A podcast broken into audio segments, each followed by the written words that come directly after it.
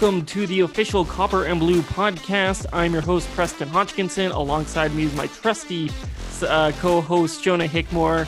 And a new co host, uh, Rob Soria, is joining us for his first ever episode on the podcast. And before we say anything, I know there's been people out there being like, Where's the podcast? It hasn't been out since, since February.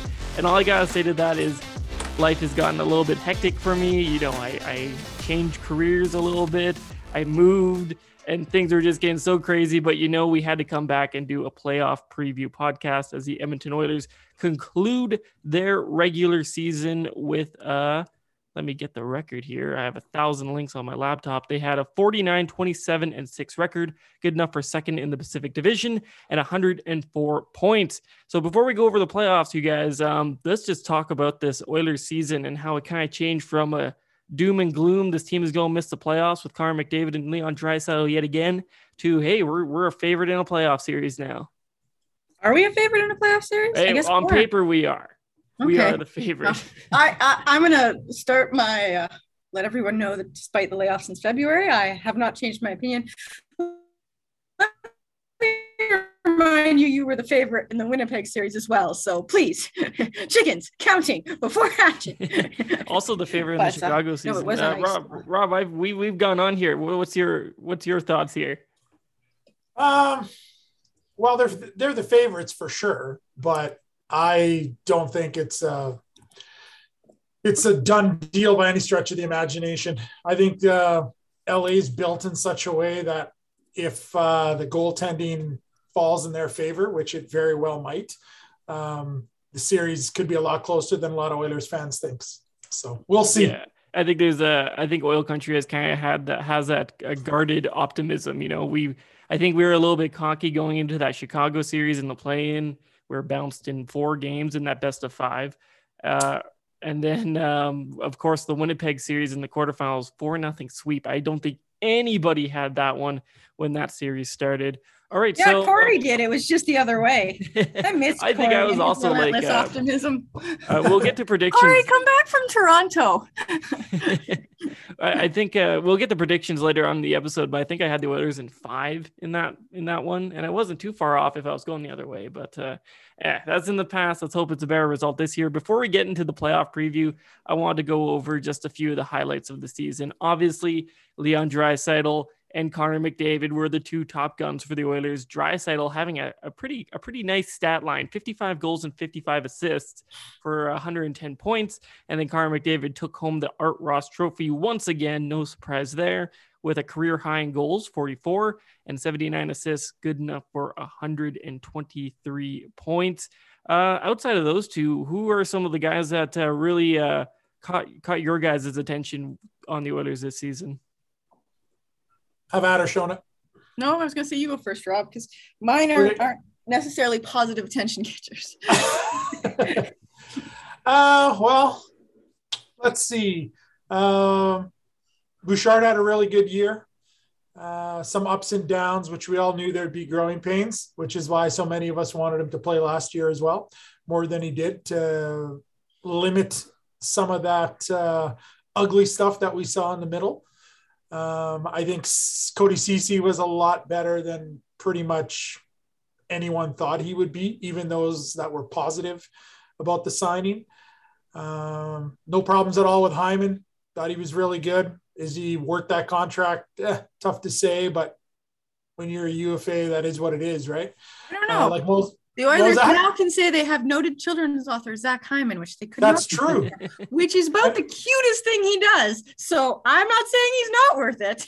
no, and and and he seems, and I got to say with Hyman as well, he seems like a really good dude, and I think that from a standpoint of fitting in uh, with the collective, is probably a a nice addition, and he's right in that age group with some of the rest of them. Um, and I'd probably say, obviously, Puljujarvi, again, really good season, needs to score more without question. Um, but considering injury and everything else, I thought he was good. And on the other thing is probably just the bottom six that it was a little better this year, right? After Woodcroft uh, took over, after, you know, the head coach decided to play them a little bit more and in situations they'd be successful. So, yeah, there's a lot of positives for sure. There's a lot of negatives that I think most people uh, are omitting now just because of this stretch. Um, but again, it's like the start of the year where everyone thought they were going to win the cup immediately. And then as soon as there's a little downturn, uh, the Oh, masses. Rob obviously wasn't listening to the podcast at the start of the year. Oh, Well, yeah, no, no, but but the masses, lo- Yeah. they were all over it, right? Let's Yeah, not I- kid I got ourselves. in, they uh, were. Quite a bit of Twitter Twitter arguments. Uh, Yeah. Oh, because hot Preston start. can't leave Um, Twitter alone. and hey, One day he's going to grow up and end be a real boy and leave the people on Twitter alone. Yeah, Uh, like we anyone knew who knew anything new was gonna, you know, balance out in short order, um, and it did. Um, but yeah, it's it's funny because the the rest of the the Joe average Joe uh, fan base went from they're going to win the cup to they're the worst team in the league. We got to trade uh, one of these uh, one of our best players in order to rebuild. So you know, it, it was never that good. They were never that terrible.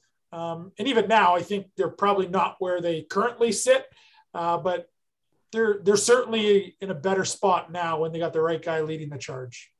Yeah, for sure. And and just to add on Hyman, I don't think I've seen an Edmonton Oiler or the Oilers have a guy that can hold on to the puck and keep plays alive as much as Zach Hyman does. It seems like it's a nightly basis where he's fighting off four or five guys in the offensive zone and and making something out of nothing. So it's been a, a very nice uh to see him come here exactly as advertised. And hey, he put up a career high in goals and points. Uh, he had 27 goals, 27 points, or 27 assists for another nice stat line of 54.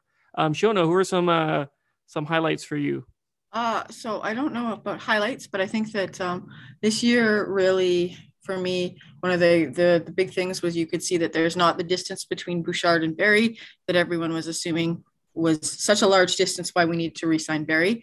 I think this year's made it kind of clear that um, you know the course of the year at the very least has made it kind of clear that hopefully the Oilers see that one of them is expendable and it's the one that costs a lot more money because I think that the gap is not um, there's still a gap there 100% but i don't think the gap is so sufficient that they can justify um, you don't need two guys who do the same thing especially if one of them is way more expensive which won't even be the first time tyson barrie's in that situation right? Um, i think what really uh, became quite apparent for me is that the oilers goaltending situation is not going to resolve itself until ken holland decides he wants to resolve it because you watched um, the Oilers uh, media, the Oilers management, um, even when uh, Tippett was the coach, the Oilers coaching staff flip flop back and forth on, you know, what was required of the goalies. So, you know, oh, you know, Tippett out there throwing Koskinen under the bus or, you know, all those things. So until, until Ken Holland wants to put a concerted effort or whoever follows Ken Holland, because it might be one of those things that lingers until Ken Holland leaves. Um, the Oilers, like everyone's like, well, you know, we heard it. Even I heard it, and I don't spend a lot of time in Oilers Twitter land consistently. Well, the, the Oilers would be amazing. The Oilers would be like first in the Pacific if they could just get a goaltender, right? The Oilers aren't going to get more than inconsistent hot and cold goaltending until Ken Holland decides that he's going to prioritize that. And even at the end of the year, trade deadline, it was, you know, great. He did Tippett was surprising, or, or, not sorry, Holland surprised me with his end of the year trade deadline pickups. They're both really good. I was like, holy crap, he didn't like swing and miss. What the heck? Um, Kulak was very nice surprise for me. But you know, those are two things I was like, you know, the defense, you know, we've we've been told, oh, you know, the defense is, you know, we need to get Barrie because Bouchard is a couple years away from being what Barrie is, et cetera, et cetera. And he's not. And the goaltending situation isn't going to fix itself until they decide to start targeting different types of goaltenders. But, you know, I do think that the defense stabilized a lot from the insanely virulent tire fire that it started out the year as. So I'm pretty excited about that. Um, and I think that this year really gave Oilers fans an opportunity. Well, I hope it did. It probably didn't, but um, to see that, you know, there are yes i know um, there are players that may not necessarily be the best points producers like nugent hopkins has had a fair amount of points but i don't think he set a career high this year or anything No. like that He's he's at 50 flat. Yeah. So, the, but they're still integral to the Oilers being able to to or you know to be able to roll three lines or function at their best, right? Mm-hmm. And I think that um, uh, undervalue we've we've had as hockey fans uh, a history of undervaluing that kind of contribution because it's not flashy. It doesn't win the Art Ross, and it's not you know the Rocket Richard Trophy and all of these things, right? Um, so I think that you know that was another good thing to see that the Oilers have kind of some quieter pieces in their in their arsenal. Also, um, if they could just stop being adorable with children, that would be great. Um, that's too adorable. I can't take it. yeah, of course. Yeah, no, that Ben Stelter uh, story has been phenomenal um, in the later half of the season here. And uh, correct me if I'm wrong. I believe he's going to LA as well to watch the Oilers in uh, in Crypto.com arena. Oh, really? I, I think he is. I think he's currently. Twitter on, said on that they there. were going to Disneyland. Um, so he's a lucky charm, is he? Yeah. right through. Well, the team uh, they've won like what 10, 10 in a row with him in the building. So uh, hey, keep it going. I don't think he's going to be here for games one and two, but uh, he'll be in the building in uh, game threes and four. I think. Uh, I might be wrong on that, but I think game three. Oh, I believe that that's what was being said. I, I yeah. I just uh, thought um, it was quite interesting. You saw more personality out of players like in a positive light. Um, Connor McDavid and Leon Draisaitl in the last few months with um, you know connections to Ben than you have in a lot of other places um, where they've just kind of been very determined to give the best hockey answer that they can and get away from the press, which I don't, you know, I would I totally understand, but at the same time, it's nice to see them as actual people. Yeah, for sure. Um, I'm going to go off a little bit on the the the quieter guys you were mentioning in the bottom six. I think Derek Ryan, despite not having a career high this year, I think he's had a, a fantastic year with. He had his first hat trick. got his first hat trick against the Florida Panthers, the President Trophy winning Florida Panthers of all the teams in the NHL to do it against. That's a pretty good one. Um, I thought in the beginning of the year he was all right, and then he fell off quite a bit. He was out of the lineup for a little bit. And then Jay Woodcroft uh, decided to try him on the third line with Nugent Hopkins and Warren Foegele. And wow, did they ever click? I thought he's been a very effective player in that bottom six, and part of the reason why the Oilers can roll uh, three three uh, threatening lines uh, over the course of an entire game. So I really like Derek Ryan of late. Um, Kailer Yamamoto too. I think at the beginning of the season, back in November, if you said if you told me that he was going to have a 20 goal season, I wouldn't have believed you. He was so snake bitten for such a long time, but he's really come up. He's starting to put the puck the puck in the net here, and uh, let's hope it continues. Uh, Yamamoto finished with 20 goals, uh, 21 assists, and 41 goals or 41 ass- points. Um, which I believe that gave the Oilers a total of four 20 goal scorers with McDavid, Draisaitl, Hyman, Kane, and Yamo. So that's five. So um, yeah, math really is hard. And who? I said math is hard, huh, Preston? That is hard. I forgot about. Uh, I think I forgot about Hyman in there. I think I had Kane. Oh, I know who you forgot about, and that's another contention between the Oilers fan base. Um, yeah, and that's going to be something I think we have to talk about. I know there's the off ice issues and the, the allegations against uh, Evander Kane off the ice, um, which I take very seriously as well. And I don't want to minimize that in any way at all. I think the, the there's a very good argument against him, and we should believe we should be in the the habit of believing victims, right? Um, from a purely on ice hockey standpoint, of, well, Evander Kane has been Evander Kane. He's been a fantastic goal scorer, a guy, a trigger man for uh, Connor McDavid, and it would be um, ignorant of me to say that he hasn't had a, a big impact on how this team plays on a night to night basis, uh, just from a goal scoring standpoint and a and, and that. So um, there's another factor. Um, kind of. I do find something interesting if you don't mind me jumping in real yeah, quick yeah, no, with go Kane. I'm confused with Kane though. Like, did people think he wasn't going to produce? Like, I I honestly think that there's a large chunk of this fan base who's never paid attention to Evander Kane as a hockey player before, and, mm. and they're like they're stunned that he scored. He's scoring this many goals. It's honestly, it's what I expected. Yeah, I think there was a lot of a lot of uh, just not knowing how he'd rebound from having a, a, contract terminated and jumping into the middle of a season. I think more of the confusion was about if he can jump right in in the middle of the season and produce right away.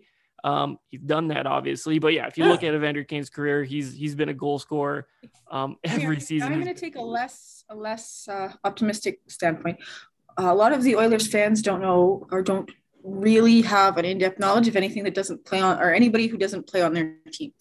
So, you know, all they would have seen is that Evander Kane had a contract terminated, um, that he, you know, they would have seen the headlines that he he spent the last year of his contract in San Jose embroiled up to his eyebrows in everything under the sun. Um, and they would have been like, well, he's obviously, you know, one of those players that's past his prime and is more trouble than he's worth. But he scored in San Jose. That's the thing. He did, but mm-hmm. San Jose is also, you know, again, not a team that Oilers fans are like, oh, let's, you know, looking up someone's stat lines. Yeah, kind of a team on the downswing, right? But uh, yeah, isn't no isn't the, the, the hardest thing to do. But also, like for a lot of these teams, it's like if you look at the players. Um, when I was, I was talking to a friend yesterday, and we were talking about who should win the Norris, and he's like, "Well, it should be Josi, not Makar, because Makar plays on a better team."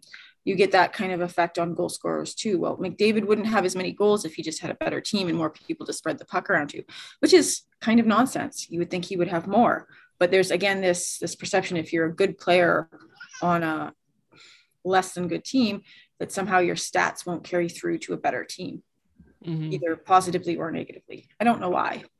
I've noticed it in a variety of people. Yeah. No, it's very fair. It is. That's a very fair point. But yeah, like I said, the Kane thing is just a. I think we're all all three of us are in agreement with regards to Kane. Um, I've loved Evander Kane from when he the Oilers. I wanted the Oilers to grab him when he left Winnipeg. That said, I wanted no part of him coming here, and it want this time around, and it had nothing to do with oh, will he fit? Well, yeah, I don't think him scoring was ever an issue. It's yeah. it's all that other stuff you met you mentioned, Preston, and uh, yeah, we're not in the middle of it. We don't know what's what, but and I'll say this with regards to that stuff um, is when someone's accused of something, are they automatically guilty? No, but when stuff there's a lot of it over and over again, different pieces of it. I'm sorry, like that's I just can't. There's something there, right? So, mm-hmm. and for me, that's an issue, right? It yeah, just is. For a lot of people, they don't care as long as he scores. It is what it is. Uh, but for me, it's still an issue. Um, and yeah.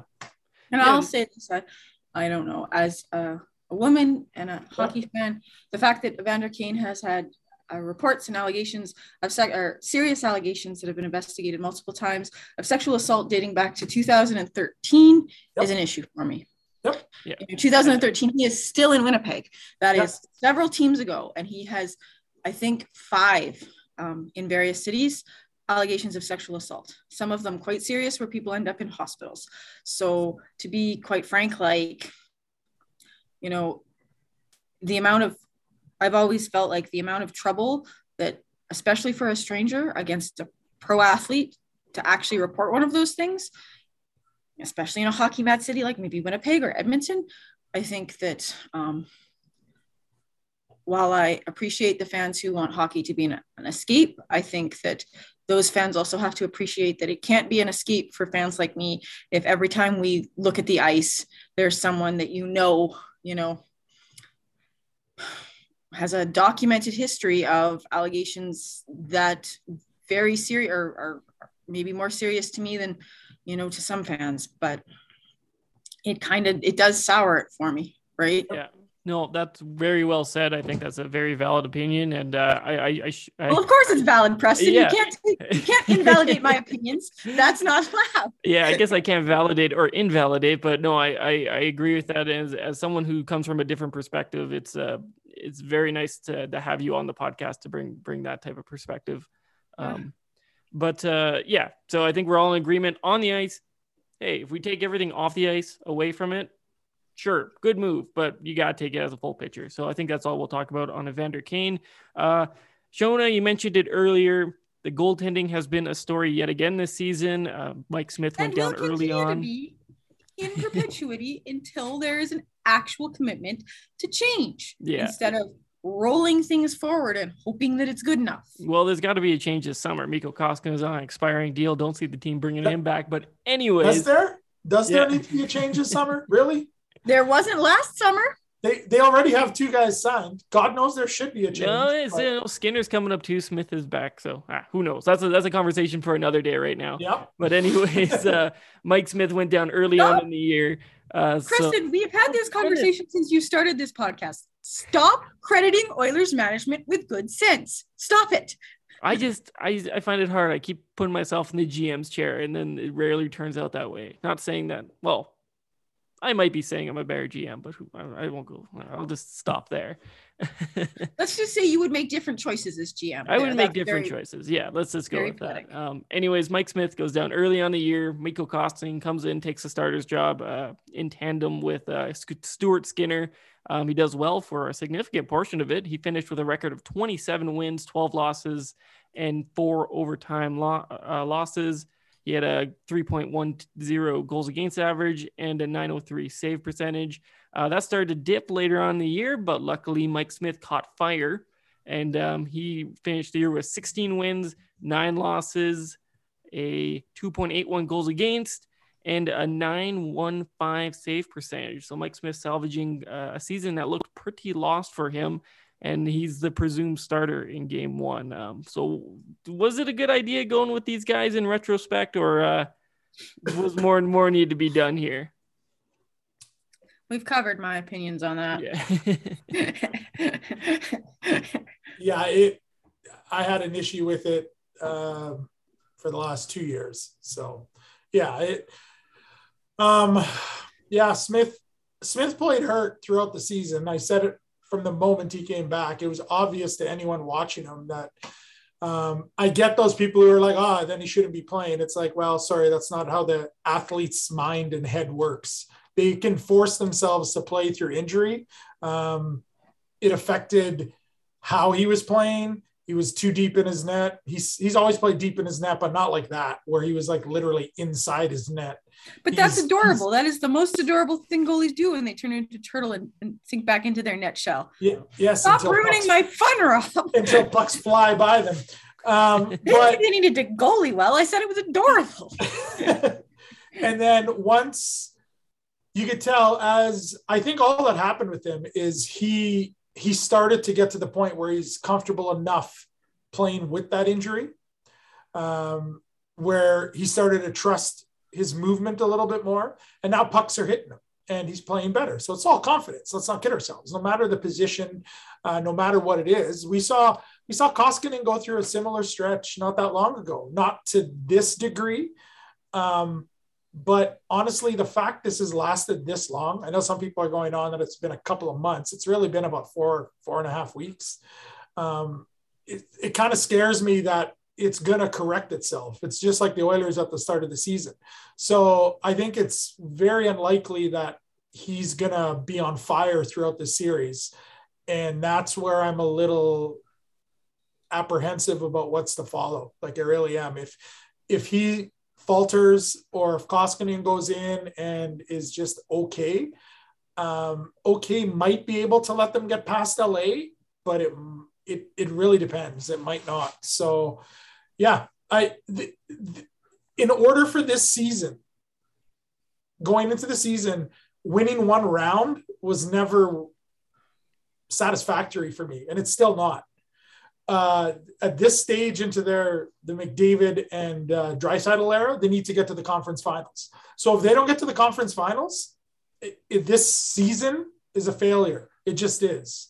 So I get it. That's not the lens a lot of fans want to look at it because they thought they were going to miss the playoffs. I honestly never thought this team was going to miss the playoffs. There's too much skill on it up front for them to miss the playoffs. Well, we wanted them to miss the playoffs. yeah, but but the only way that was going to happen is if there was an injury to Draisaitl or McDavid. Yeah. Because No, those I two think are Tippett, too I good. think Tippett could have poorly coached No, them into such I don't poor think so. performances. I, I honestly don't think. I think they could have kept Tippett the whole year, and they still would have made the playoffs. They would have probably finished Hmm. eighth. Um, they wouldn't have went where they did, but they still would have made the playoffs because those guys are just too good.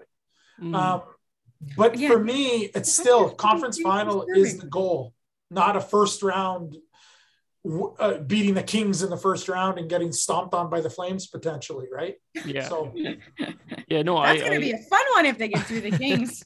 I, I agree with you completely, Rob. Um, other than I do think if they kept Tippett, Tippett, this team was was going on such a slide that I don't know if they could have recovered. But uh, we'll agree to Well, disagree there. look, look how look how far ahead they ended up at eighth place. oh yeah, That's the It's- thing.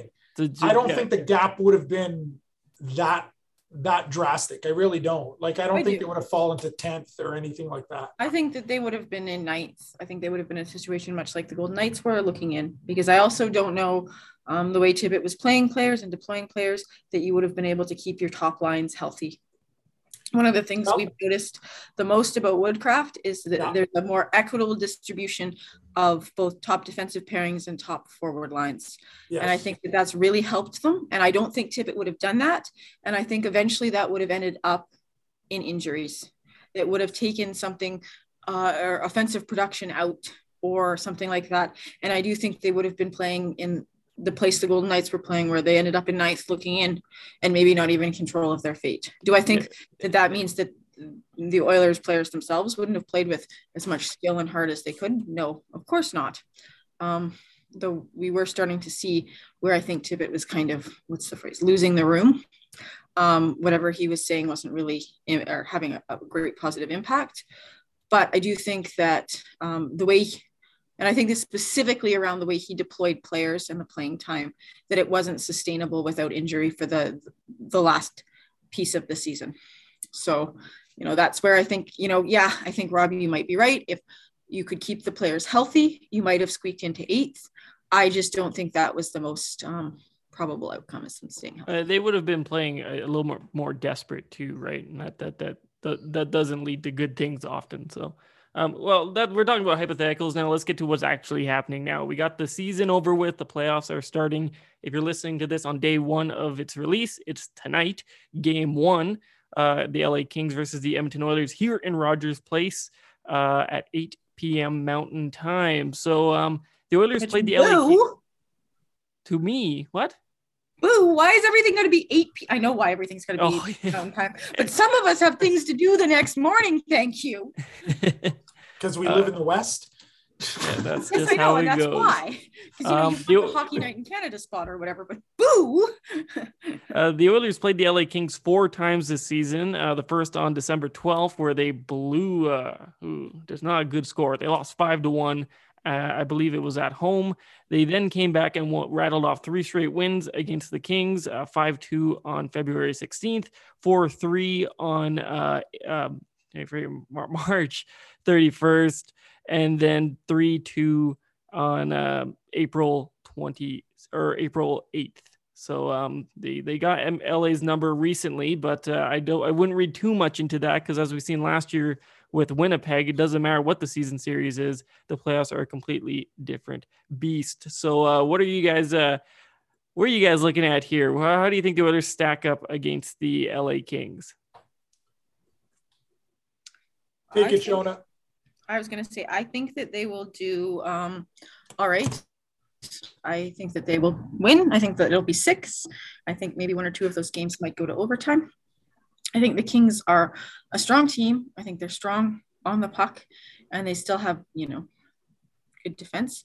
I think Rob's mentioned it on Twitter um, that their goaltending is a little bit uh, less than uh, stellar as well, which is fantastic. Maybe McDavid and Draisaitl can take advantage of that instead of getting stonewalled like they did by uh, Hellebuyck last year. So Yeah, and I think the the starting goalie, the presumed the presumed uh, starting goalie for the LA Kings is going to be Jonathan Quick over Cal Petersen. Uh, Quick uh, kind of had a renaissance season this year, a lot better than some of his previous years in LA. Of course, he backstopped that team to two Stanley Cups in the early uh, 2010s. Um, uh, but yeah, it's uh, it's going to be an interesting goalie battle, especially if uh, Mike Smith can stay hot and stay playing at the level he has been, which we've discussed is pretty doubtful. Uh, I think he matches up pretty well, but if the opposite is true, the Oilers uh, very well could run into a situation like they did with Hellebuyck. So I think that's going to be the X factor in this series. The other thing for me that I'm looking at is um, LA can do something that most teams can't. They can throw two centers at the Oilers' two best players in Kopitar and Danault. Most teams cannot do that. So now, are those two going to shut them, McDavid and Draisaitl, down? Um, no, but they can make life very miserable for those two. And we saw it. Danault did it the back half of the series last year against the Leafs and throughout the rest of the playoffs. Kopitar, essentially Draisaitl and Kopitar could turn into a similar player. Kopitar turned into more of a defensive player just because of the system that LA empl- uh, used as they employed under Sutter over all those years. So I think some of the offensive part of his game, not unlike Mike Modano back in the day, where it kind of took a back seat for the team. Um, those two can make life very difficult for the Oilers. And if Jonathan Quick can play well, those two can hold their own at evens against the Oilers' top two lines. Um, the Kings can give them a hard time. They're not deep, but again, if I'm not mistaken, I think Kempe scored like 35 goals. I think Arvidsson had 20, even though he was hurt like he's always hurt. They had a couple of guys in and around 15 to 20 goals. I think Kopitar ended up with just under 20, if I'm not mistaken. Yeah, no, he had 19. So, yeah, so they got guys who can score. Um, and let's not kid ourselves. They're going to be playing to win 2 1 every night and take it overtime. That's how LA is going to play. If they win 1 nothing, bonus. Um, they're going to try and stay out of the box. You know, they're going to play physical, um, which the Oilers might not fare too well against because they traditionally don't in the playoffs. And we'll see how many penalties are called. And if the a ton of penalties aren't called, uh, I think the series is going to be a lot closer than people think. I think the other thing that uh, people aren't talking about um, is that uh, Brown announced that he's retiring at the end of these playoffs. Yep. And he's been a huge part of the LA team going forward. So that team has, you know, extra kind of motivation. They want a long playoff run. They don't want to go out to the Oilers in five or six or even seven, right? They want to be going to the next round because it's a big part. Like, you know, everyone always talks about the, uh, you know, the motivation and the reasons behind the game and the emotional impact in locker rooms and that. And, and we talked about it a little in the Ben Stelter kind of thing, Stelter thing, where it's been a, a really positive thing for the Oilers. Um, and the Oilers fan base. But again, I think that having your uh, former captain and a huge part, I don't know if he's the captain. I think Kopitar became no, the captain. Kopitar is the captain. Kopitar is now, uh, They did give uh, Brown the C in his last game, though. Yeah. yeah. But he, he and he had been a captain before Kopitar, um, which is interesting, I think. Um, so you know, I think that again, that's again emotional motivation to push. You know, do I think that they win? No, I still think the Oilers go through in six. Don't get me wrong, but I think that LA has like Rob was saying, everything they need to make this a really miserable series for the Oilers. Yeah, and like Rob was saying, the the the ability to roll out two very good centers in Kopitar and Danault against McDavid and Draisaitl, um, that's that's where the bottom six depth for the Oilers is is really going to have to come in handy for us. Uh, you know, last year um, McDavid and Draisaitl were shut down by the Jets, and it led to not a lot of offense outside of it. So you're hoping that Nugent Hopkins, McLeod, uh, Warren Foegele, Derek Ryan, guys like that, and even Derek Brassard and Zack Kassian to pick it up. Uh, we I know it's kind of a running joke with Zack Kassian needing fans in the building to play well, but uh, this is the playoffs now. Edmonton's a really rowdy uh, place when the playoffs come. Let's hope Kassian can feed off that energy and return to uh, to form of those first two uh, games against uh, the San Jose Sharks back in 2017. So it's going to be a depth battle, I think, at the forward position. I think the Oilers do have the edge in it. I'm just looking at the bottom six for the um, the LA Kings. It's very, very young. They have Rasmus Kupari, they have Gabe Vilardi, Arthur Kaliev, Quinton Byfield, Carl Grundstrom, Brendan Lemieux. So it's a very young bottom six. If the Oilers can um, expose that and take advantage of that, I think uh, they'll have a very successful series. Uh, on the back end here, I think this is also going to be an interesting matchup. Uh, uh, Please remember that young doesn't mean untalented. Yeah. Bottom six of the Kings gets going. mm-hmm. No, for sure, it's a dangerous. It's a dangerous dangerous. bottom six. I'm just saying it's, it's, it's they're, Yeah, they're going to no. be very excited. It's going to be overexcited. They've never experienced playoff hockey before. Oh, but you know, like we hear all that. We always hear about that for the Oilers as well. They, I've seen how many graphics, how many playoff games, how many you know playoff games do some of the Oilers players have? Not that many, right? So, again, don't count the Kings out. I would like Yeah, to count no. the Kings out. I'd like to count a lot of teams out, but apparently I can't. It doesn't work like that.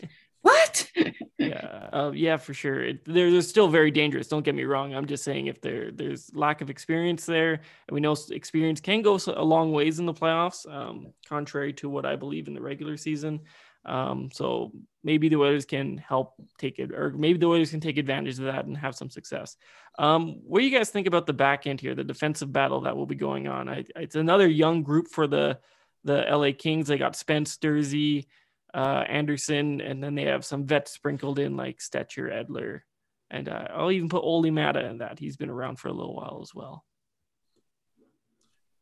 Um, how I see it with the back end, neither one is very good. Yeah. The Oilers is a little better uh, because of the additions of Kulak and such.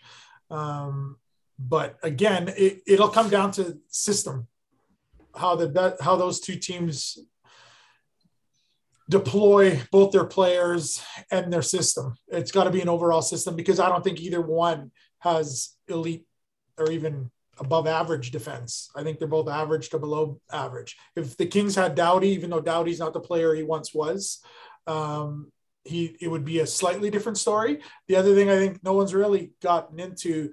Um, Nurse has his issues um, from a standpoint of where he's not a $10 million defenseman he's the Oilers' best defenseman by quite a bit at the moment, and he's hurt. And to anyone who thinks I, he's know, gonna, I was about to go there, Rob. So yeah, come on. If anyone thinks he's healthy, like I don't think so, and that's an issue because then that becomes more minutes for Keith, um, potentially more minutes issue. for Kulak, which should be a good thing. Um, but like you said, Shona, the combination of those three guys having to share some minutes and maybe he goes 11 and 7 again but my problem with the 11 and 7 in the playoffs they go into overtime they're going to kill their forwards and i know some people are like oh then the next game you just you just dress 12 and 6 it's like well that's good but that damage is already done I don't know. Um, I think you look at Dave Tippett's handling in that elimination game. He killed the oh. forwards oh, in defense, anyways. He just, I was like, what? Four forwards and two defense. Yeah, for a whole so, three periods of overtime. So yeah, I don't know. Well, I mean, it, would cross it, a little, it, little more. Uh, and there, on that. let's not be let's not be too harsh. There are certain points where you can roll a shorter bench. Of course. Um, points where you should roll a shorter bench. You know, but I don't think that the first part of the series is a part for that. I think yeah, that no. the first part of the series you lean on depth and you see if that works you know you hope nurses back and functioning at a, a level that's acceptable. You know let's be clear i don't find nurse acceptable at 9.25 million dollars anyway but i'm a negative nancy. Um and um he's not as people keep telling me he's not 9.25 this year. He's only like 5 million. So whatever he's steal this year. Um but he's helpful. You're right rob. Like yeah. he, he he's a Let's be clear. In the Oilers' current system, he's a first pairing defenseman. Do I think that he's a first pairing defenseman in a lot of other systems? I do not. Um, but I think that the Oilers need Nurse back, and I think they need Nurse back at, you know, a good percentage of what Nurse is capable of doing. If you get Nurse back at 40 or 50% of what he would normally do, and his foot speed is shot because that's one of, you know, the things that everyone likes to point out. Nurses is able to back get back quick. He's got you know a great uh, great ability to join the rush, etc.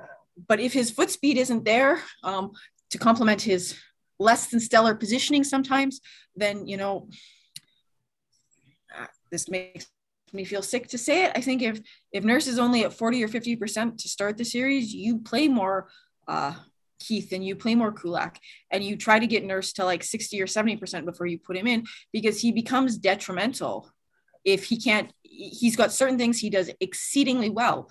And if he can't do those things then he's more detriment than keeping him out for a couple games and bringing him back when he can. And i know rob you touched on this that you know he's not going to want to sit out he's going to want to play hurt he's going to want to play at 40% or 30% or you know 50% he's going to want to get back as soon as he can and this is where I think the Oilers system and the Oilers leadership need to actually, I thought, I think this with the goalies too. So, is that if they're hurt and you can see they're playing hurt, don't play them for fuck's sakes. There's your explicit tag, Preston. I got a, quite yeah, a way. No, we we gotta get the explicit tag, so you did um, great. if you haven't listened to this, Rob, that's the thing I do is I swear normally within the first 10 minutes and then Kristen gets to get hey, we're, we're in the last like last 10, 15 here. So it took us a while. Yeah. I'm out of practice. Leave me alone. Um, but I think then then you've got to be really careful, right? How do you deploy nurse? You know, if you're if you've decided you're going to deploy him at 50%, what situations are you putting him in? Because again, Nurse isn't a goalie, but confidence is going to be key. So if you put him in a situation where he gets burned every single time, you're going to have a huge amount of issues. And I'm not a sports psychologist, but you're going to have a huge amount of issues later in the playoffs when you need him to be picking it up. Nurse doesn't lack Nurse doesn't lack confidence. no matter how well or poor he plays, Nurse believes. I, will give him that all the time.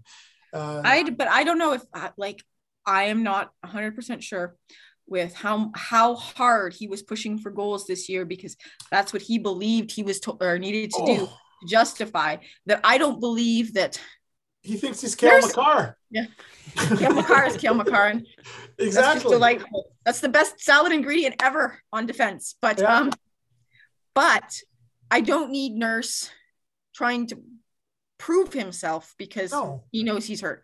Because then yeah. he's I, positionally worse. And if he's not I, well enough to to skate, which was my great thing that Darnell Nurse does, mm-hmm. then he's a hindrance. And I don't need any more hindrances on my Duncan Keith laden defense. I, I don't think it's an issue of a lack of confidence. I think you hit it the nail on the head when you said it was a, like an overconfidence thing like the need to be i know i'm better than this. I'm gonna prove it. I'm gonna go out there and do something crazy and uh, show people that i'm good. I think it's that overconfidence that uh, you hope that nurse doesn't fall into and that he plays a more level-headed measured game.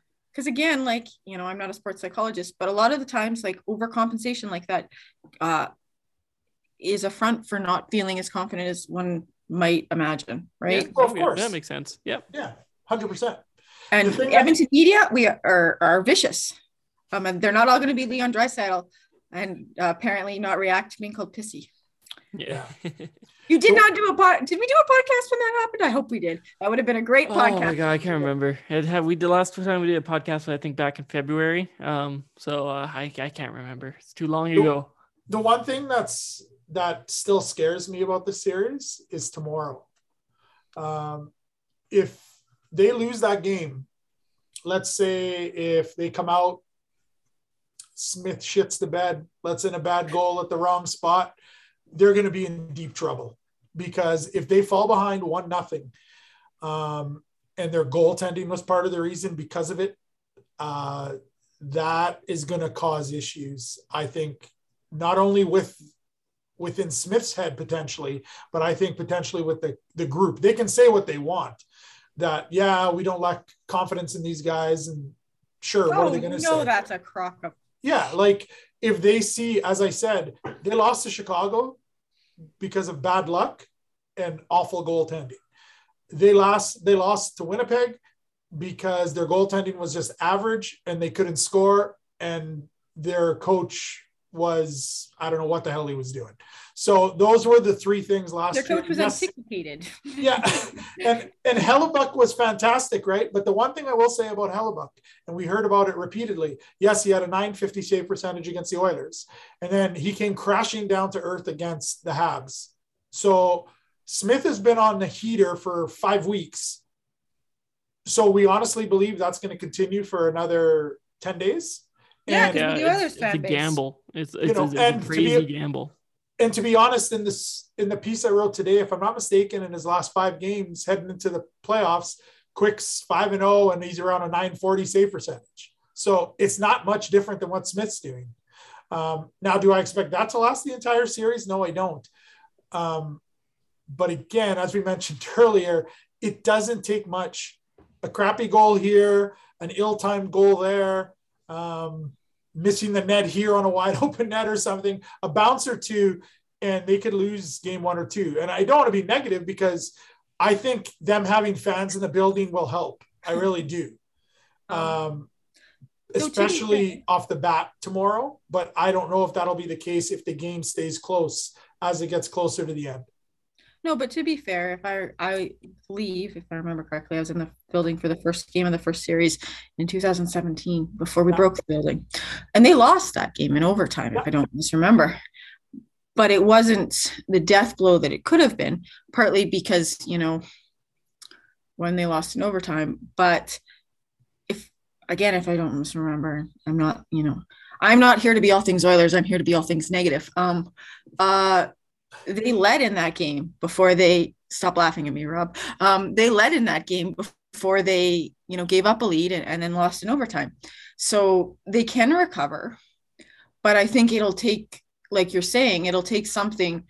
Um, if there's a discernible reason, a particularly poor play, you know, maybe not an unlucky bounce, but if there's a goaltender that doesn't play well, and this could be true for either team, or you know, a defense pairing that's just god awful, or you know, people are snake bitten. I think yes, that'll have a big psychological effect going forward right? Yeah, it's it's a fragile. I think as well they as they have been playing late here in the season down the stretch, it is still a fragile team because they remember the last two series they've been in where they where they were heavy they were heavy favorites and they're going to be favorites once again. That's why I was always in the the mind of you know maybe if the, the team comes in and they're not favored, maybe it's good for this club maybe it's good that they're being a little bit of an underdog. Maybe that's the, the identity they have to take here in the playoffs. Let's, let's pull a really random example because I can do that. Um, so uh, Everett, uh, Everett Silvertips, um, were first ranked uh, Western Conference team in the WHL, and they're currently down three two in a series against the Vancouver Giants, who squeaked in at eighth, like on the last day. And part of that is because Vancouver want or Vancouver's fine playing underdog, right? Well, and they have nothing to prove either, right? The the higher teams are under under pressure. The teams who just squeak in aren't necessarily under pressure to beat those top teams, right? Right. So but then uh, you see teams like um, Edmonton again and Winnipeg, who, if they meet, will meet in the Western Conference Final, which is a ridiculous place for the top two teams in the country to meet. Um, see my soapbox on your way out, gentlemen. Um, but they they're both under huge pressure to not just only win their series, but to win their series quickly because they need to conserve energy for the, the later series. So I think that's the other trap. that if the Oilers get through, they need to not fall into that. You know, if they don't sweep or if they don't win in five, that it's you know somehow uh, again a negative thing. That shouldn't even be in their mindset. I honestly. But again, remember about overconfidence. like no, uh, and the fan base, hundred percent. Like you talk, you most fans just like even on Twitter, social media in general, you already oh they're gonna walk over the Kings four or five. But if they're not going into that series thinking it's going six or seven, um, they got a problem inside that room. Uh, that's all I'll say. They're way too overconfident for a team that's done nothing.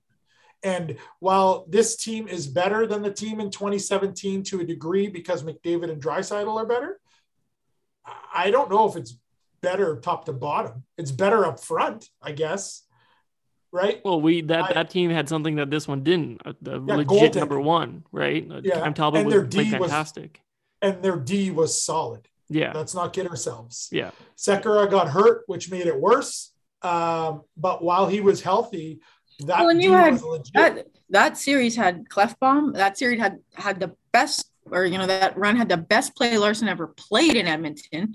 You know, so like no. it, it's a different team for sure. But yeah, like a younger D, but is a better mix and just a better D. And like you said, a legit number one. And yeah, they weren't as good up front, but and especially because the two horses weren't at that same level. But it's not like that team didn't have anything up front. They just didn't score mm-hmm. right? And that's not different than the last two years. So, and while I agree with you, Preston, what you were saying earlier, and I mentioned it as well, that bottom six is a lot better. I I can't I can't honestly sit here and I expect them to score. Like yeah. I just you know what I mean? Like I don't think that that's an expectation. It's not like the Bolts where you watch Tampa Bay and you're like, yeah, that third line is going to score because they always do. Yeah. Uh, by the way, um, why are Toronto fans predicting a win in six? Is it because they have game seven trauma? I think it is. Probably. Yeah. If I was a Toronto fan, I would have serious game seven drama. I'm just saying. but I looked at Twitter yesterday and Leafs in six was trending, and I was like, it's because you're scared of game seven, isn't it? they are. I would be too. There's a lot of trauma over there from uh, from previous first rounds. I, I don't yeah. blame them. I will say this though that the Eastern Conference. I know the other day someone was asking uh, what what would be an upset. There is no upset in that side. Like, there really absolutely isn't. not. It's so. Oh, I, I, I think I'm gonna. I'm not gonna lie to you. I think if Washington gets past Florida, that's a bit of an upset. Yeah, I, I I guess the biggest upset I've heard of. that but- I guess that would be yeah, I guess that would be the one. I just don't maybe it's because Well, that's the one I don't foresee at all being a thing. Um, but yeah, No, I guess you're right. That could be the one. But I'm I just don't I think that's the one that's unrealistic. If The there's other an upset in there, it's it's Washington and Florida. Yeah. Partly because one Washington Ovechkin's hasn't been in the last games, and you know he's integral to their offense. Um, but Florida's also all in on this year. So oh yeah. if if there's a They're fun to watch. they are, except when they're tr- stomping you 6-0 and you look like a tire fire, then they're not fun to watch. I, I was at that game here. So was I. way. It was the not fun. Oilers, I the was. Oilers I were so avoided good in that one. first period, and all I could be was like, "Man, Bobrovsky looks good." And then the floodgates opened. Oh, hey, they came back. Derek Ryan um, led them over uh, the Panthers later on in the season, so they got their revenge, and that was a regulation. fair, yeah, To be fair, Florida outplayed them badly that game too. Yeah. That was Oh. arguably the best game Koskinen's played this year. That's true. That's true. Okay, we're, we're we're nearing the end of this episode here, so I thought we'd end on a, a little bit of a prediction here. Um, first Sure. off, um, we'll uh, go over the, or we'll predict the Oilers, and then we'll do the rest of the West, and then we'll do the uh, East after. So uh, let's start with the Oilers. Uh, Shona, you go first. I you, I think you already told us yours, right? So Kings and or Oilers in six. okay, perfect. Rob. Uh, I don't trust their goaltending, so I'm going to say Oilers in seven. Oilers in seven. Ooh, I uh, We'll I've game been- seven trauma too, Rob. ooh, I Yeah. I've only seen one Oilers game seven in my life because I was too young to watch You're the gonna see two. 2006. Oh my god. Stop reminding me that you are in fact a tiny child. I was six years old in 2006, so I wasn't really paying much tiny attention. so- child, Rob. tiny child. the only game seven I have is round two in 2017 when the Oilers lost. So not great. That said, do I could the Oilers come out and take it off, uh, take them out quickly? They could, but I just I don't trust their goaltending. So seven makes the most sense. I'm I'm betting Jay Woodcroft keeps his uh, team playing the way they are. I, I this is maybe more hopeful thinking than anything else. I got the Oilers going in five. They'll lose one, but I think they'll they'll rebound. Five. and get it. You're not messing around? I'm not- I've been Uh, saying this you last know two years. Yeah, If we still had I Corey on the pod, understand. they'd both be doing a sweep because that's what they did for Winnipeg. I understand that uh, the last two years didn't work out, but you know I'm gonna hit on one of these. I can't do. I can't be wrong three three years in a row. That Yes, that you badly can. wrong. Do not tempt fate. Um, okay, let's go over to the other uh, Albertan team. The Calgary Flames are taking on the Dallas Stars. I, uh, I'll, I'll go first here. I think it's pretty, pretty easily Flames in not in short succession. I think it's either four or five for the Flames over Dallas. Flames in a five, I think. Uh, I will say five. Yeah, I think Yeah, Dallas is one of those inconsistent teams that's been playing fairly badly lately. I don't know if they. I wouldn't be surprised if four of the five games are really close. mhm. Um, but yeah, I, I think Calgary will sneak four out of the five out. Yeah. Okay. And then uh, uh this is this is one that a lot of people have their eyes on. Uh, Minnesota and St. Louis. This is probably this is a very hard one to predict for myself. Um, I think I'll go Minnesota in seven. I think this is going to be a very hard fought series. My cat likes that. I'm going with Minnesota in seven as well. And not because I have a Minnesota bias. I have a well known Minnesota bias, Minnesota in seven. Uh, I'm going to take the Blues in six. Oh, okay. a contrarian. They're uh it was funny, someone was saying to me the other day that if the Blues win, it will be an upset. And I'm like, huh? I'm like, the two teams are basically They're the so same. close. It's so evenly matched right Yeah. there. I think this is the most interesting series in the West. I am yeah. I, I am kind of hoping that Marc Andre Fleury decides to be big as his first run flurry. So well, I don't I'm curious what they do in net though. I really am. Yeah, Like, are, are they both gonna play? Um, I can't imagine know. that. But then you got one guy who you can maybe demoralize a little by not playing. So it's you know, it's gonna be interesting. they're both old guys. I don't think either of them will be demoralized. Yeah. But you're not wrong. The, the benefit of it, Fleury's done it repeatedly. Um, Talbot's a guy where before he came to Edmonton, he was fine in that secondary role with New York. But uh, yeah, Talbot's played really well since Fleury got there. So Yeah, I'm sure he's got- like, hey, this is my team. I, I think that you know how the Oilers have a uh, goalie or goalie tandem that just reinforces inconsistency. I think Minnesota's currently set themselves up something that the goalie tandem actually, sh- you know, this the one that they've set up actually makes both goaltenders has the potential to make both goaltenders better. yeah. How odd! How yeah. revolutionary!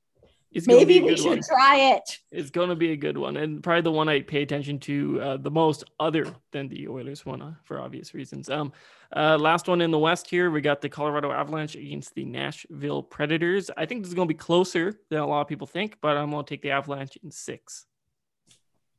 I'm gonna before I don't know how what condition uh Saros is in, but Oh, that's true. I'll take the Avs in four. I gonna might take the yes. Avs in five. I forgot about that injury. He and he didn't look good coming off the ice. So even if he can play, I don't think he's going to be anywhere near what he was. So I think Colorado is going to bulldoze teams in the first little bit here. Uh, they got to prove a point, and yeah, I think they're going to walk over Nashville. I think the uh, Nashville might squeak one out, but abs and uh, abs and my favorite salad ingredient in five. awesome. So okay, so that's the West. All You know what? If you if you if you've never when he was up for Calder, having you know on social media watching Gabe Landeskog put up numerous pictures of Cale Makar eating salad, fine. He, he's my favorite salad ingredient, and that's just that. uh, moving over this to why the Preston keeps me on the podcast. oh, this wouldn't be the Copper and Blue podcast without Shona. Uh, absolutely not. Um, okay, moving on to the East, which we, we were saying is kind of uh, you know, guns ablazing. You know, it's they call it the Wild West, but it's the Wild East this year. Um, we'll start from the top here on this graphic I'm looking at. Uh, we talked a little bit about it with Shona, but uh, the Capitals and the Florida Panthers. I got Florida in four. I think they're going to sweep. I think they're going to do it. That's my bold uh, prediction for the East. Jonah, in four, and I've got Florida in five. You just froze. How many games did you have Florida in? I had them in uh, in uh, four or yeah four. I have them in five. Florida in five. I'm going to say in six, but I don't think it's going to be particularly close. I just think they're going to squeak out a couple of games. And I think Florida's going to pound the living hell out of them in two or three of the games as well. So six. Can't six. just be us. No, yeah, I'll, I'll go six. Such a fun team in Florida this year. I, I don't think I just. It's so weird to see Florida being such a fun team to watch this year. They're usually not, but. All right, uh, going over to the Tampa Bay Lightning and the Toronto Maple Leafs. This is the Minnesota St. Louis series for me over in the East. A very, I don't know where it will land. I you gotta think Toronto's gonna finally get out of the first round eventually here, but you know they're facing the back-to-back Stanley Cup champions. Uh, I I've never done this on the podcast, but I will say that the back-to-back Stanley Cups catches up to them. They're tired. Uh, Toronto gets over them in six, maybe seven, but I'm going to go 6 Don't I've go never seven. predicted Toronto winning on the podcast, but I think they will this year. I'm gonna go. Uh, Toronto gets in Toronto's way and loses to Tampa Bay in seven. Uh, I think Tampa's going to beat them in five. Okay. Okay. I, um, I'm- I'm I think with they're all going to be close with those. games, but I cannot take Campbell over Vasilevskiy in a series. Like I just cannot. I agree with you. The the last two runs will catch up to them later on, but I think they'll they'll beat Toronto in five Yeah. games. You know, And the I Leafs fans are going to lose it. I that's personally what I- I as they should. The I mean, at that point, they should. They probably. And then the Hart Trophy is going to become that much more important. yeah, they'll have nothing else to hang their hat on. Um, I, I think. But I mean, the big- high. Why won't you appreciate the hijinks if they lose another game seven? Especially if the, the next team has to come if, if Tampa comes from behind to win it. honestly, I think I think a, like losing in five would be even worse. I I really do. Like losing in seven again would be, I'm sure, tough to stomach. The most possible chaos. But well, no, but so many like so many people in that marketplace think that team is so good And for them to get stomped in short order, even if the games are close, I think that has even more of an impact where they're like, oh my God, now what do we do? I mean, Dubas is gone. Keefe is gone. Like, is I really like clean house. I really I think do. they're You know both what? clean If, house, if man, I he's think. gone, maybe we could get rid of Holland. Yeah. um, and, and, you know, pressure's on Toronto. They, if will they falter or will they? And then hey, Tampa Bay's got nothing to prove. They've won back to back. They're playing loose. I don't think there's a lot of expectations on them to three-peat, so that could be a I factor just- as well. I just cannot see them losing in the first round. Like I just can't. I just that's the thing with me. I can't see Toronto losing again. Like, oh my god, I, s- I but can, I see you but guys it's as point. wonderful. I love it too. I, I don't get me wrong. I'm not rooting for the Leafs in this series. I just think they finally Negativity get over and the hump. chaos. Negativity and chaos.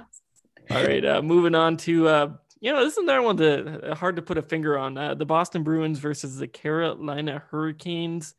You know, I think the Bruins have been playing better of late, but I'm going to take the Hurricanes. It'll be a hard fought series. Carolina in seven.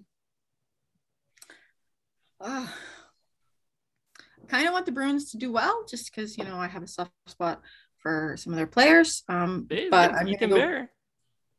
well, that's you know I said the Bruins, not the the. Uh, Oh, as I'm talking about the other team. yeah, you're talking about the other team, but Taylor Hall is still a Bruin. Curtis Lazar, who's an Oil King, is a Bruin. So I'd like for them to do well, but I still think Carolina in six. I also want Ethan Bear to do well. It's really hard. yeah, it's hard. a it's a win win for us, right? no, it's a lose lose actually. Uh, someone does well that we want to do well, so that's what I'm talking about. Yeah. If Freddie Andersen's healthy, they'll win in six. If he's not, Boston will win in seven. Okay, all right. So I just don't know. I haven't heard if he's healthy. If he is, then yeah, I'll take Carolina in six. That that'll be an entertaining series. Mhm, for sure. I think that's a, one of the more under the radar ones too that you don't hear a lot of people talking about. Um, and I think this next one, will, this last one, will also be an entertaining series: the Pittsburgh Penguins versus the New York Rangers. I have loved the Rangers this year. They're such a fun team to watch. Lots of dynamic young players on that team.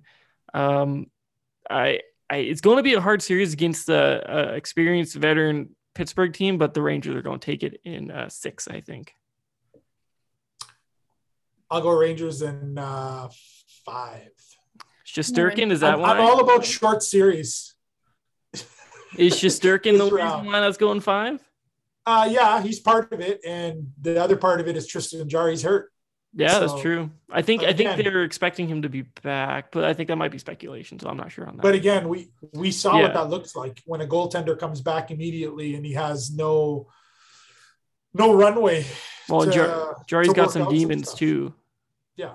Well, and he was god awful last year too, Mm. so that doesn't help. Oh, stop it! Well, he was terrible. Like, come on, He was Yeah, not. He, he wasn't good in was. the playoffs. Like- last Go like pick you. on somebody go pick on something not goalies. I have a soft spot for like there. like you. I'm a big. I was a big Oil Kings fan. I covered that te- those teams. Him and Brossoit were great, but whatever. No, that was in the No, WHL. This is the NHL. terrible. But Yeah. don't fucking remind me. I just I love Shesterkin as well as a goalie, so I just want to see him do well as well. yeah. Yeah, I, All right, uh, Shesterkin is great. I think if I have to pick, I'm going uh, Rangers in seven. Another another long series. No, I as long as it's not the Oilers in a uh well maybe a short series would be bad too, but uh I don't mind long series in every other series. Um, all right, so I think that's uh, that's all the matchups we have left. Uh, it's been a fantastic return to the Copper and Blue podcast. I hope you guys enjoyed listening. Uh, Rob, where can people follow you on Twitter? Uh, at oil underscore drop. And uh, you're a regular contributor on Copper and Blue. Uh, do you do anything else? Not right now. I took uh, I took a hiatus for probably a good uh, 18 months from writing. And then I reached out to our friend Jeff to see if I could jump on board with you guys there on a part-time basis. So yeah, I pretty much am writing there every Sunday. Although I was talking with him earlier today and with a couple of you guys as well. So I'm probably gonna write a little more regularly during the first round. And then we'll kind of go from there. Perfect. Awesome. And Shona, uh, do you want your. your Still Twitter can't handle? find me on Twitter. I still don't want to talk to you all. Not that I don't actually want to talk to you all. It's just that I have enough negativity in my life with myself. I don't need all of yours. Okay. Well, Shona, uh, I think I tag you your Twitter. You tag handle. me anyway. So Yeah, I if you really you want to anyway. So if you want to follow go- Shona, I'm gonna be tagging tagging her anyways against against their will. Um. So uh, Yeah, don't do that. You all randomly appear, and then I have no idea what the heck you want from me. So uh, bef- before we bail on this, where do we at this moment? Where do you sit on the Oilers? Not in the I'm- first round. I'm as confident. far as how far can they go? I'm confident right now. I think they're. I I think Woodcroft. They have to. They keep if they keep rolling on the pace they are, and you know, in another year with Tippett, I'd say that maybe might be unsustainable. But I have a lot of belief in Woodcroft keeping this team playing the right way for longer periods of time. And if they fall off for a game, correcting that. They've been doing a great job of correcting their mistakes uh, in games after they lose. So um, I think this could be a deep run for the Oilers. I think they could. They've got the Like, firepower. what's- what's deep? catches on. Conference finals. I think they can do it. I think they can do it. You know, Calgary. If Calgary, if they beat Calgary in the second round, it will be a tough matchup. No kidding. I'm not going to say the Oilers are going to roll over the Flames, but um, I think the possibility is there. They could beat Calgary. I They won't say it's an impossibility. No. They, they'll But, be, uh, and that's another thing. They won't be the favorites in that series, so maybe they'll help them get up So for you're it. going to channel their Vancouver Giants energy. Got it. Mhm. Um, I think second round. I think they're going out to the Flames if they get Uh, through the Kings. Oh, maybe I shouldn't tag you after saying Uh, that. You know what? Uh, I think that's more realistic than um, even late in the year. The Oilers' performances against the Flames have left something to be desired. Would I be happy to be wrong? 100%. But unless they change something in how they approach the Flames, I do not think they are taking a victory out of a series seven games with that team. The Flames are like we talk about the Oilers' depth up front. I I would say Calgary's depth is better up front. Right. Calgary's goaltending like overall this year has been more consistent. Well, yeah, even if Markstrom slides a little, it's still a big, big plus from where either of those two in Edmonton can can be at over a Yeah. seven game series. And yeah, we saw what they again, it's a regular season, but they torched them. And even in the games the Oilers won, ah, no flames puns, no flame, no fire puns in this. Stop even it. even in the games they won, like Koskinen was outstanding in that game in Edmonton, but Calgary like peppered them all night. So, uh, granted, different team at the moment. I agree. And if the Oilers do get past the first round, I think they get a lot more confident. Um, but yeah, I, the conference final, eh? That's yeah, well, I'm saying I'm saying that could happen. could they win the conference final? Well, they're probably going to face, um, Maybe Colorado. Colorado, but hey, and they it's no played Colorado good. They've played them good. Oh, This, Colorado, those games were amazing. Mhm, but but, they, it could very easily be Minnesota or uh, St. Louis. You know, I think Do I, not talk to me about the last Here's my take game, from an man. Oilers standpoint. I think I would rather Colorado than Minnesota. You're you're The going with that one, are you? I think we just we do not match up great against Minnesota. They The I I feel don't like match up great with Colorado either. Don't kid yourself. I mean, saying. at, at least we've played them well this year. yeah, when they were shown we missing three of their best players, yeah. Yeah, true, true. but But, it, you know, the Oilers have a mental block around Minnesota for some reason, and they have for years. Which Um, you know, Evan Dubnyk was playing on the Minnesota team was fantastic for me, unless they got over it for a game, um, which they would invariably do because they're annoying little shits like that. But they they have matched up, and I don't know if it's the style of play Minnesota's adopted, but in the last several years, like they've traditionally done poorly against Minnesota oh, just Yeah. maybe god it's just too boring as as uh, people will tell me minnesota plays boring hockey maybe it's just too boring for the oilers And I mean, even in those games against Minnesota. Yeah, go ahead. Sorry, Preston. Oh yeah, no worries. Uh, so um, even in those those games where Minnesota or Colorado had a full lineup, like it was a shootout loss and a and an overtime loss. Like we played them good. Uh, Minnesota even like it's just out of the game's out of uh, uh, out of reach very early on in I think every game we play against them. So Yeah, well, the thing with Colorado though, it's they'll play the Oilers, right? They'll Mhm. they'll they'll trade chances, and that's why those games are close. yeah, Um, they don't fear the Stories Oilers' run and gun hockey yeah Yeah, they don't fear their colorado offense. will play colorado will play running gun hockey with the oilers But in the playoffs, they may they may cut it back a little bit. Mhm. But yeah, they don't fear. They're one of the few teams in the league who does not. They're not afraid of the Oilers in any way, shape, or form up front, and nor should they be Yeah. because they got quite a few horses themselves up front. Yeah. No, And One of the best defenders in the league. Well, that guy is yeah, and their their their back end is pretty good. And Kuemper's been really Kuemper's been better than I thought he'd be. Um, although I I'm hoping he does kind of fall off a little bit, and the Oilers go that route in the offseason. So Shona will get her wish of a netminder. I don't think we talked nearly enough about. how I, I need to the, stop uh, trading goalies with with places like Minnesota through Arizona. Thank you. I don't think we uh, we talk enough about how good of acquisitions Samuel Girard and uh, Devon Toews was for. Of course, Colorado. yeah. fantastic moves. Absolutely, just changed the whole dynamic of that. You know what back really, really irks me about Colorado is that entire rebuild has been accomplished in the McDavid era. That entire rebuild has been accomplished in the McDavid era. This is what happens when you have the right guys in place, and Edmonton. But to be do it. fair, Nothing irks me more than reminding myself of that. sure, but to be fair, what have they won? Yeah, it's true. They've won Well, nothing. Yeah, Yeah. they won a President's Trophy, didn't they? Good, great. What Yeah. what does that Yeah, What mean? if we won? What if the I see what- Oilers won? I see what you're saying. Nothing, but that's my point. You're right. They've built and they've been good for a while now, and they've done nothing with it. But that's the So- thing is, at least with Cara- Colorado, teams like Colorado or Carolina, there's an expectation that they can do there. These they can make a push. Well, that's Yeah. almost worse. But the Oilers, no, for me, the Oilers are worse because they've been so happy to languish in meritor, or, you know, mediocrity, um, instead of pushing to do something worth doing. Do you honestly think though? Like, don't get me wrong, because I think we're all in agreement. Be it from Chiarelli to this group with Holland, they've made a lot of questionable moves, but I don't think anywhere in their mindset it's like, oh, let's just be average, which is the frightening part. Like they were trying to get better. They did Yeah. a poor job of it, but Okay, but let's be honest. If I did as a poor job at, my job as they've done it making the Oilers better, I wouldn't still have a job. well, Chiarelli doesn't have a job. The higher ups You may have another job though, because well, 32 or 35 hockey men and only 32 jobs. Three must be unemployed at all times. But you know, But see, part of the thing with the Oilers is, and it happened under Chiarelli, and it's happening now as well. They've been a good regular season team a lot of times. yeah. But again, And- like you were saying, that means it- nothing. Exactly. But that's why those guys stick around. That's the only reason Tippett was around this long. Because Yeah, Tippett that's was right. He's he's he's been a good regular season coach. Um, and I don't think many people have much around for complaints. so long because Tippett was one of Holland's people. Yeah, and I will I will 100% agree that you know when you work especially in a high pressure job like this that you want your own people around you. Yeah.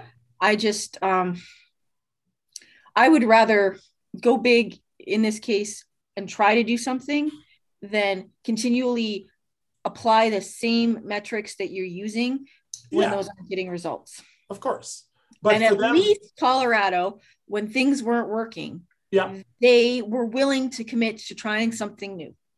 of And course. the Oilers have not been. And the- Drives me batshit. It's the literal definition of insanity. Yeah. They they go about it differently, but they always end up in the same spot. You're right. Like they always try to go about it this way, that way, but they end up in that same area where they're just spinning their wheels around the same thing. And they still are. So So- Okay, we're running. We're running uh, pretty long here. Yes, but- Preston wants us to shut up. All right, we're shutting up. uh, no, no, I, the, the fantastic conversation. Um, I didn't want to butt in. I was just letting you guys uh, go at it there. Um, but I think that's going to do it for uh, this uh, playoff preview edition of the Copper and Blue podcast. Uh, thank you, Rob, for joining us for the first time. We hope to to have you back as the playoffs progress here.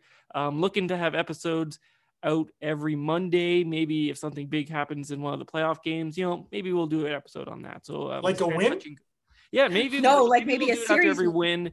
Uh, you know, it's just touch and go at this point, but uh, we're hoping to get this podcast out on a, a more regular basis now that the playoffs are underway. But uh, uh, thank you guys for listening, and uh, we'll talk to you next time.